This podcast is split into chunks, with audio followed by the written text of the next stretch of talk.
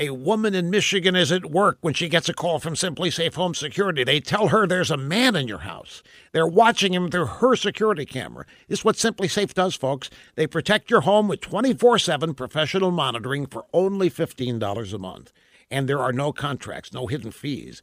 Get a free HD security camera when you order at simplisafeusa.com. That is a free HD security camera, simplisafeusa.com. You would not believe how ticked off the Democrats are at cable news, their buddies in the media, for not covering the John Dean impeachment hearing rehearsal live on Monday. According to Yahoo News, these Democrats are beside themselves. The networks went wall to wall on that helicopter crash in Manhattan, especially since only the pilot died.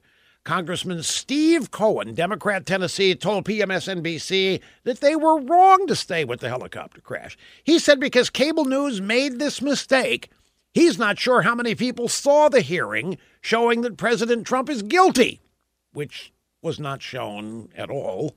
It's rubbish. Now, these liberals are so blinded by their Trump hate, they don't even realize when they've been spared. This Jerry Nadler impeachment rehearsal show featuring Watergate rat John Dean was a bomb. It was a bust.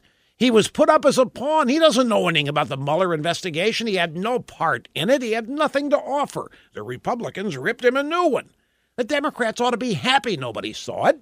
I mean, it was a made for TV disaster. It made them look like idiots. Besides, even if MSNBC or CNN had covered it without interruption, nobody would have seen it anyway.